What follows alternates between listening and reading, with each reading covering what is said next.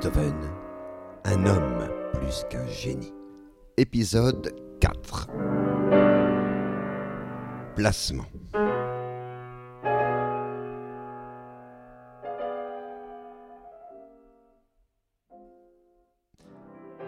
Il aura donc fallu moins de deux mois pour que les juges tranchent. Aux portes de la mort, Karl a rédigé un second testament où il mandatait son frère aîné, Ludwig, pour occuper la fonction de tuteur exclusif de son fils. Mais il a ajouté le même jour et devant les mêmes témoins un codicille exigeant que la tutelle soit finalement partagée entre son frère et son épouse. Cela est tout à fait légal, mais c'est sans compter sur la rage de Beethoven quant à détenir la tutelle exclusive de son neveu et il l'obtiendra. Après avoir dénoncé une exaction de Johanna, sa belle-sœur, exaction ancienne de quatre ans, et en inventant une histoire qui ne tient absolument pas debout quant à la validité du codicile. Les juges du Landrecht, le tribunal des nobles, ont tranché. Beethoven sera seul tuteur de Karl, le fils de son défunt frère. C'est une victoire, mais. Il lui faut à présent assumer ce pourquoi il vient de se battre. Et il est loin, mais très loin d'être prêt à assurer la charge de tuteur et d'accueillir l'enfant chez lui. Son logement, disons-le tout net, est celui d'un vieux célibataire endurci. Il a tout d'un navire échoué dans le sable de la domesticité. Ceux qui lui rendent visite sont unanimes sur ce point. Le lieu où il habite est un véritable capharnaüm. Voici par exemple la description qu'en donne le baron de Trémont en 1809. Je cite. Son logement n'était, je crois, composé que de deux pièces seulement. La première, contenant une alcôve fermée, où était le lit, mais petite et obscure, de sorte qu'il faisait sa toilette dans la seconde pièce, le salon. Représentez-vous ce qu'il y a de plus malpropre et de plus en désordre. Des flaques d'eau couvrant le plancher, un assez vieux piano sur lequel la poussière le disputait à des morceaux de musique manuscrits et gravés. Dessous, je n'exagère rien, un pot de nuit non vidé. À côté, une petite table de noyer qui était habitué à ce que l'écritoire qu'il portait fût souvent renversé. Une quantité de plumes encroûtées d'encre, et encore, encore de la musique. Les sièges, presque tous de paille, étaient couverts d'assiettes avec les restes du souper de la veille, et de vêtements, etc., etc. Un enfant de neuf ans dans ce taudis les travailleurs sociaux, s'ils avaient existé à cette époque, en auraient conçu un malaise. Impossible d'accueillir Karl dans de telles conditions. Beethoven est le premier à s'en rendre compte. Quant à tout mettre en ordre en peu de temps, cela reviendrait à envisager de gravir l'Everest en pantoufles. En tout cas, il ressort déjà ceci de très clair ce n'est certainement pas le désir de s'occuper d'un enfant qui a conduit Beethoven à lutter comme il l'a fait pour avoir la tutelle exclusive de son neveu.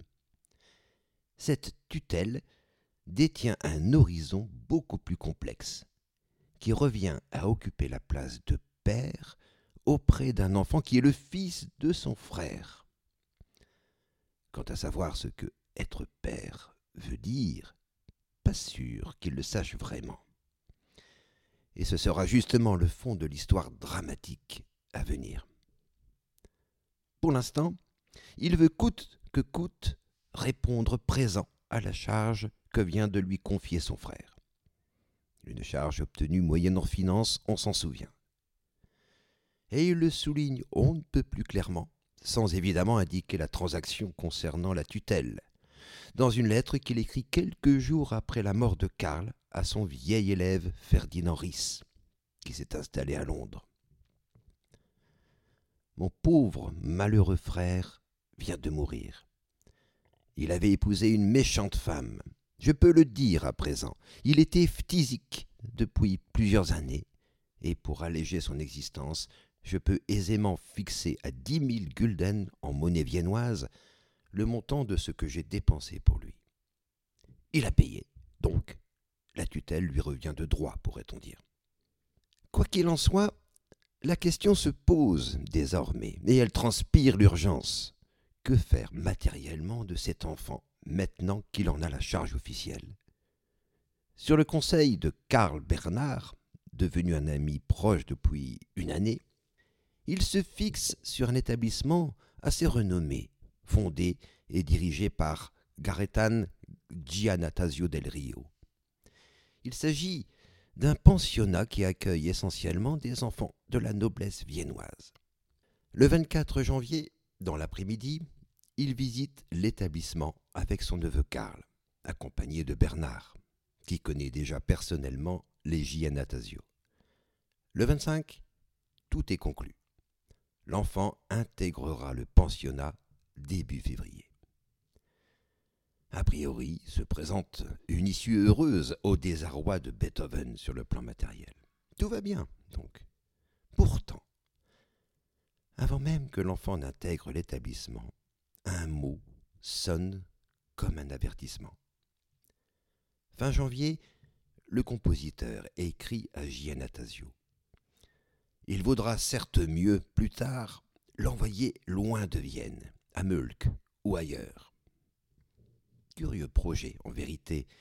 L'enfant n'a pas encore intégré le pensionnat qu'il est déjà question de l'en faire sortir, et pour qu'il soit non chez lui, mais loin de Vienne. Mais la suite de la lettre permet de comprendre ce qui sous-tend cette volonté que Karl soit ainsi plus tard au loin. Beethoven écrit effectivement Là, il n'entendra et ne verra plus rien de sa mère bestiale. On a compris. Beethoven redoute que la mère de Karl, Johanna, ne vienne entacher son rôle officiel de tuteur de ses visites intempestives. Elle n'a rien fait, pourtant. L'enfant n'est pas encore dans le pensionnat, mais c'est devenu chez lui comme une obsession. Pas question qu'elle voie son fils sans qu'il garde le plein contrôle de ses visites. La veille de l'entrée de l'enfant dans le pensionnat, Beethoven écrit au directeur, Giannatasio. J'ai le plus grand plaisir à vous annoncer que demain, enfin, je vous apporterai le bien précieux qui m'a été confié. Encore une fois, je vous supplie de ne permettre en aucune façon à sa mère d'exercer une influence sur lui.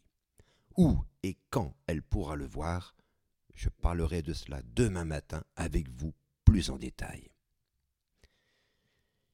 Et il va jusqu'à le mettre en garde contre ces agissements qui pourraient être nocifs pour son établissement. Vous devez encore, dans une certaine mesure, vous méfier de votre domestique. Elle avait même déjà corrompu le mien, dans un autre but, il est vrai. Je vous donnerai de vive voix tous les détails là-dessus, nonobstant le fait que je préférerais de loin ne pas avoir à en parler. Voilà donc le directeur averti. Johanna n'est pas seulement dangereuse pour l'enfant, elle l'est tout autant pour ce qui constitue l'ordre interne de son établissement. Sa perfidie est telle qu'elle peut utiliser les proches pour arriver à ses fins. Méfiance, Herr Director. C'est Johanna qui emmènera ce matin du 2 février 1816 son petit bonhomme de fils au pensionnat de Giannatasio. On imagine les ultimes embrassades, les larmes aussi, celle de Johanna qui se voit arracher son enfant, et celle de Karl aussi, qui ne comprend sans doute pas pourquoi il est ainsi séparé de sa mère. Allons, il faut y aller maintenant. Elle promet de revenir le voir dès que possible. Elle lui apportera des friandises, c'est promis. Va, ta maman sera toujours là. Ne pleure pas, tu as promis que tu te comporterais comme un grand garçon. On le devine, Beethoven n'assiste pas à la scène. Sans doute son ami Bernard y est-il présent, pour lui confirmer que l'intégration de Karl dans l'établissement de Giannatasio s'est déroulée sans incident majeur. Johanna tiendra sa promesse de revenir voir son enfant, et ce dès le lendemain, le surlendemain et le jour d'après. Giannatasio a beau lui répéter que R. Beethoven, en tant que tuteur, s'oppose à ses visites, mais quel pouvoir a-t-il face à ces visites qui n'ont rien que de naturel?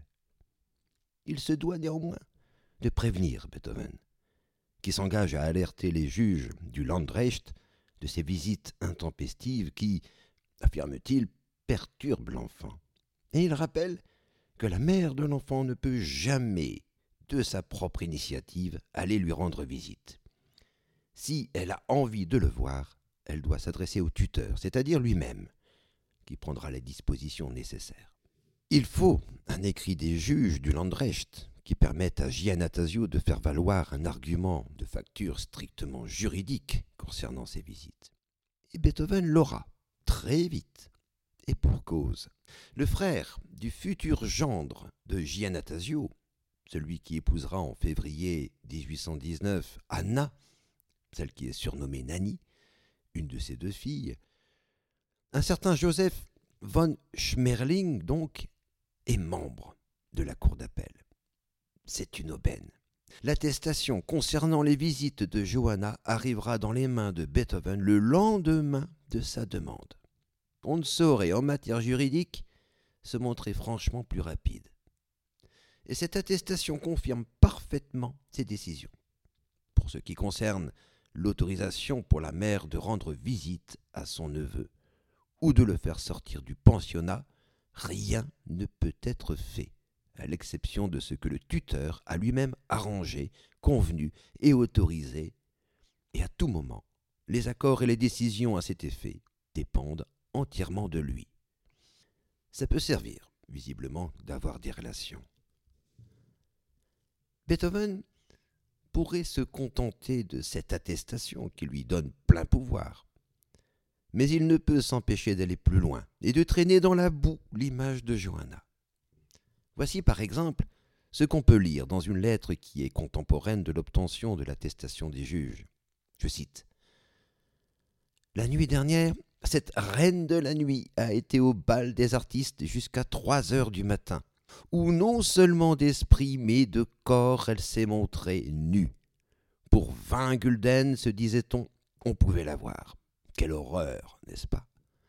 Et c'est aux mains de cette femme que nous devons, fût-ce un seul instant, confier notre cher trésor Non, pour rien au monde.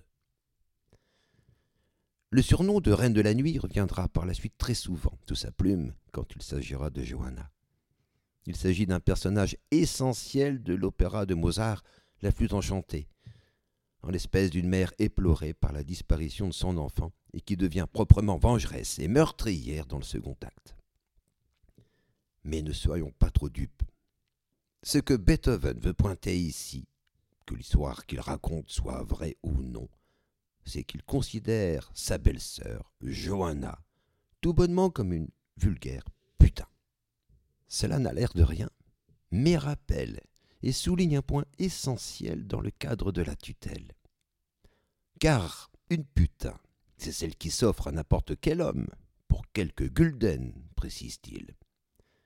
En quoi ce n'est peut-être pas seulement une activité immorale qu'il indexe ici, que la possibilité que l'enfant qu'elle a mis au monde, nommément Karl, n'a pas forcément son frère comme père. Une façon de signifier sans le dire que son père n'est pas forcément celui qu'on croit. Le père de Karl peut avoir le visage, oui, le visage d'un tuteur, c'est-à-dire le sien. Paternité, encore et toujours. L'attestation des juges du Landrecht semble avoir eu un effet les visites de Johanna se raréfient. Elle avait au demeurant tout intérêt de se plier aux injonctions du tribunal. Aller à l'encontre de ce rappel des juges lui aurait fait encourir le risque de ne plus pouvoir rencontrer son enfant. On prendra la mesure en tout cas du paradoxe dans lequel elle se trouvait jusqu'alors. Venir visiter son fils lui est interdit. Mais si elle n'était pas venue, elle aurait révélé, au grand plaisir de Beethoven sans doute, qu'elle n'est vraiment pas une mère attentive à son devenir dans l'établissement de Giannatasio. En tout cas, la raréfaction effective des visites de Johanna génère une véritable accalmie. Après février 1816, il ne sera plus vraiment question d'elle. Les choses se calment.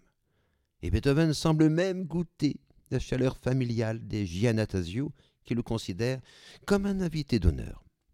Surtout la seconde fille, Fanny, qui laissera un journal intime teinté d'énamoration à l'endroit du compositeur.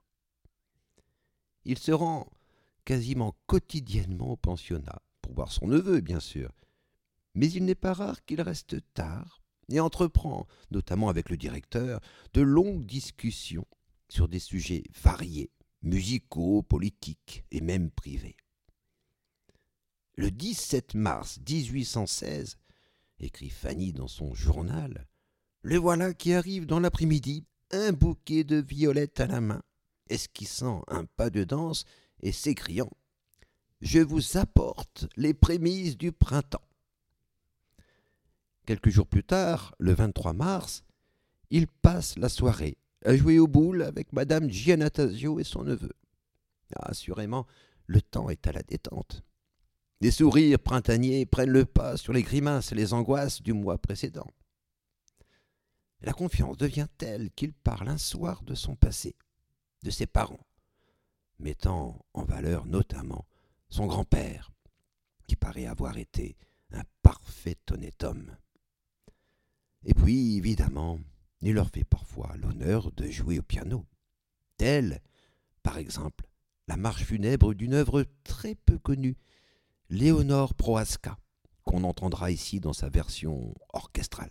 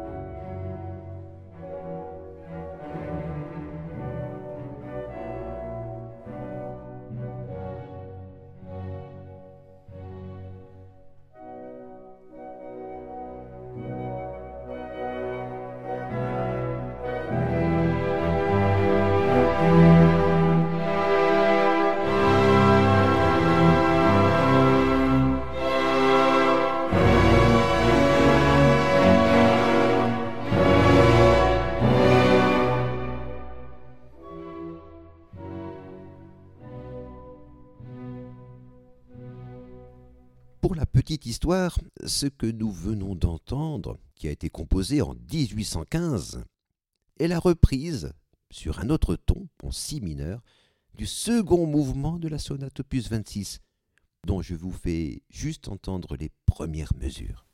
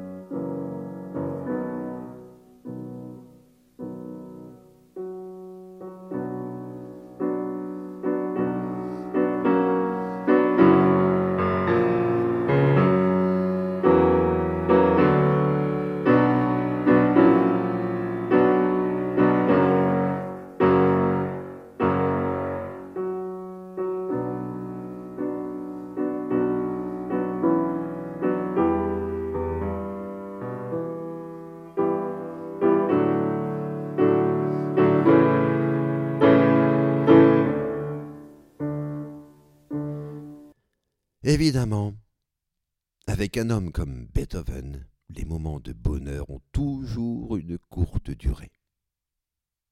Tout semble aller relativement bien au pensionnat.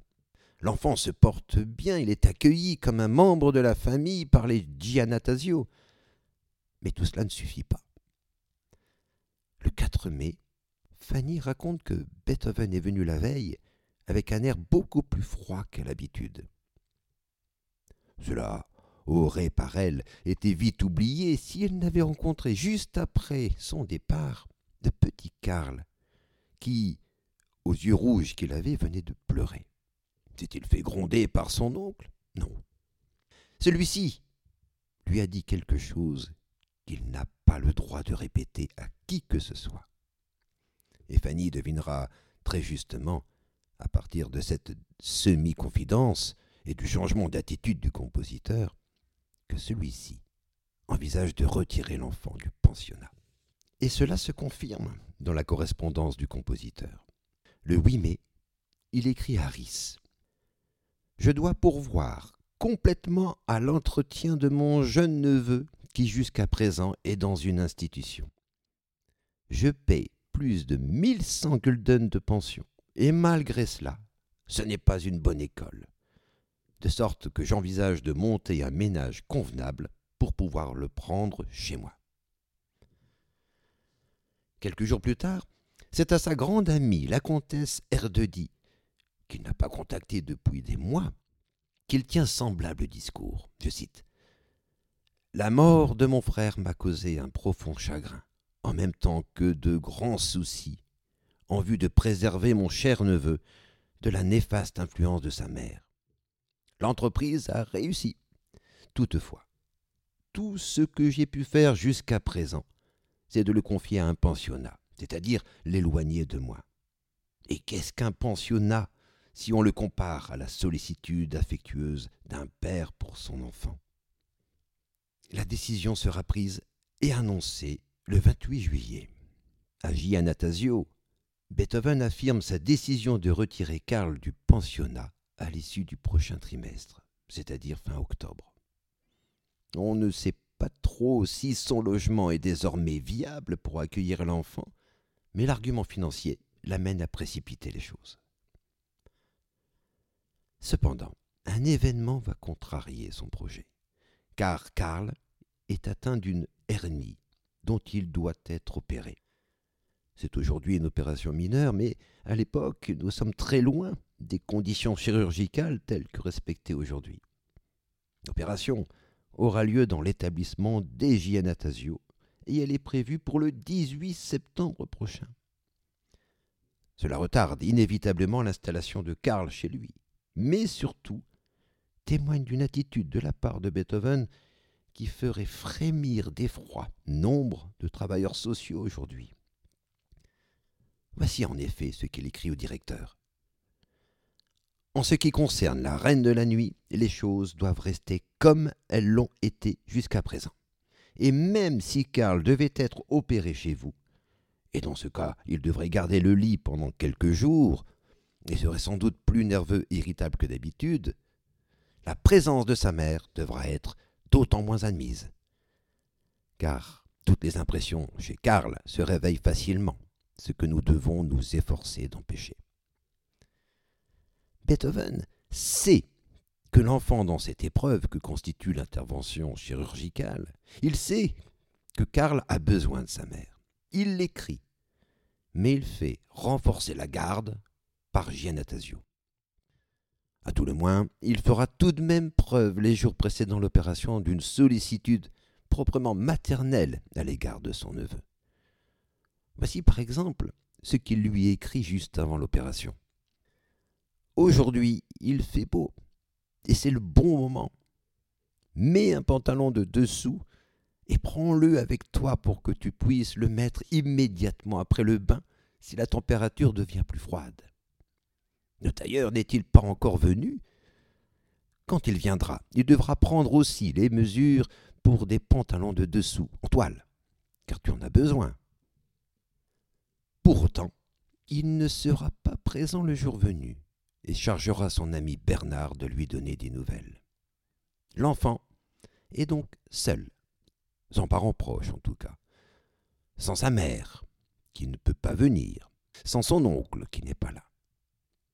L'opération, menée par le docteur Smetana, se déroulera pour le mieux. Et Karl pourra quand même bénéficier des soins tout maternels de Madame Giannatasio. On dira que c'est mieux que rien. Cependant, comme le craignait Beethoven, l'enfant très vite réclame sa mère. On n'en sera évidemment pas surpris. La surprise vient plutôt de la réponse que son oncle lui fait. Il lui écrit en effet ceci. Apparemment, il reste en toi un certain poison. Je te prie donc instamment de prendre note de tes besoins moraux et physiques. Adieu. Puisse Dieu éclairer ton âme et ton cœur. Il ne fait aucun doute que Beethoven vise ici la mère, Johanna, celle qui avait, selon lui, on s'en souvient, empoisonné son mari. Décidément, même si ses visites se sont raréfiées, la mère reste bien présente pour Karl. Seul Beethoven semble s'en offusquer.